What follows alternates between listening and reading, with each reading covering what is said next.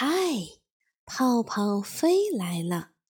今天泡泡里的故事叫做《熊和狐狸》，让我们一起听一听吧。从前有一头熊和一只狐狸，熊的屋子有个小顶楼，顶楼里存放着一桶蜂蜜。狐狸打探到了熊的秘密，怎么才能把蜂蜜弄到手呢？狐狸跑到熊的小屋边，坐在他的窗下。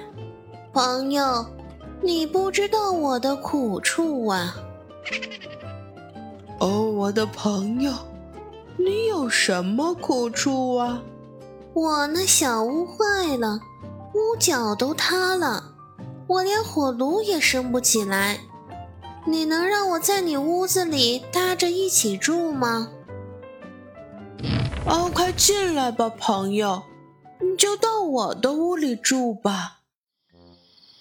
他们就睡在火炉上头，狐狸躺着，可尾巴老摇晃着。他在想，怎么才能把蜂蜜弄到手呢？熊睡熟了，狐狸这时用尾巴敲出嘟嘟声来。熊问，啊，谁在外头敲门呀？这是找我的，我的女邻居生了个儿子。哦，这样啊，那你快去吧，朋友。狐狸出去了，他爬上了小顶楼，动手吃起蜂蜜来。吃饱了，回到火炉上又躺下来。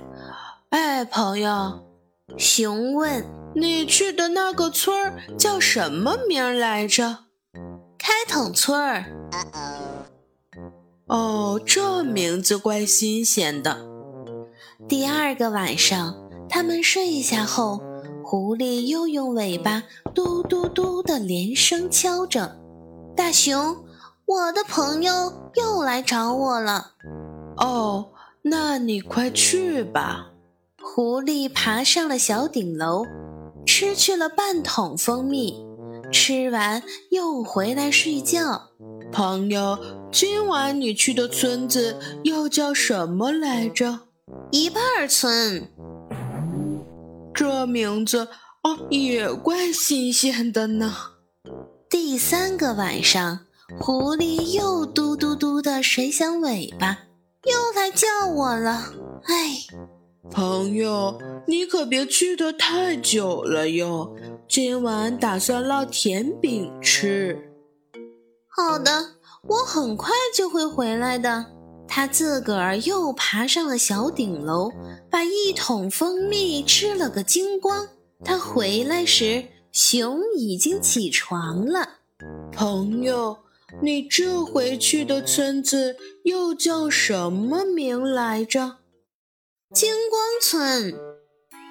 这名更新鲜了。来，现在咱们来烙甜饼吃吧。熊要动手烙甜饼，可狐狸问，你的蜂蜜嘞，朋友？蜂蜜在哪儿？在小顶楼上呀。熊爬上小顶楼去取蜂蜜，桶里没有蜂蜜，空荡荡的了。谁吃掉了我的蜂蜜？他问。一定是你了，朋友，不会是别人的。不，朋友，我连蜂蜜的影儿也没见过呀，怕是你自个儿吃了，推到我的头上来吧。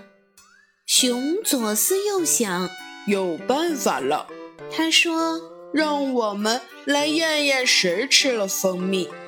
我们都躺到太阳下面去，肚皮朝上晒，谁的肚皮上有蜂蜜化开，就是谁吃了蜂蜜。他们俩来到太阳下，仰天躺好。熊躺着躺着就睡熟了，狐狸可没睡。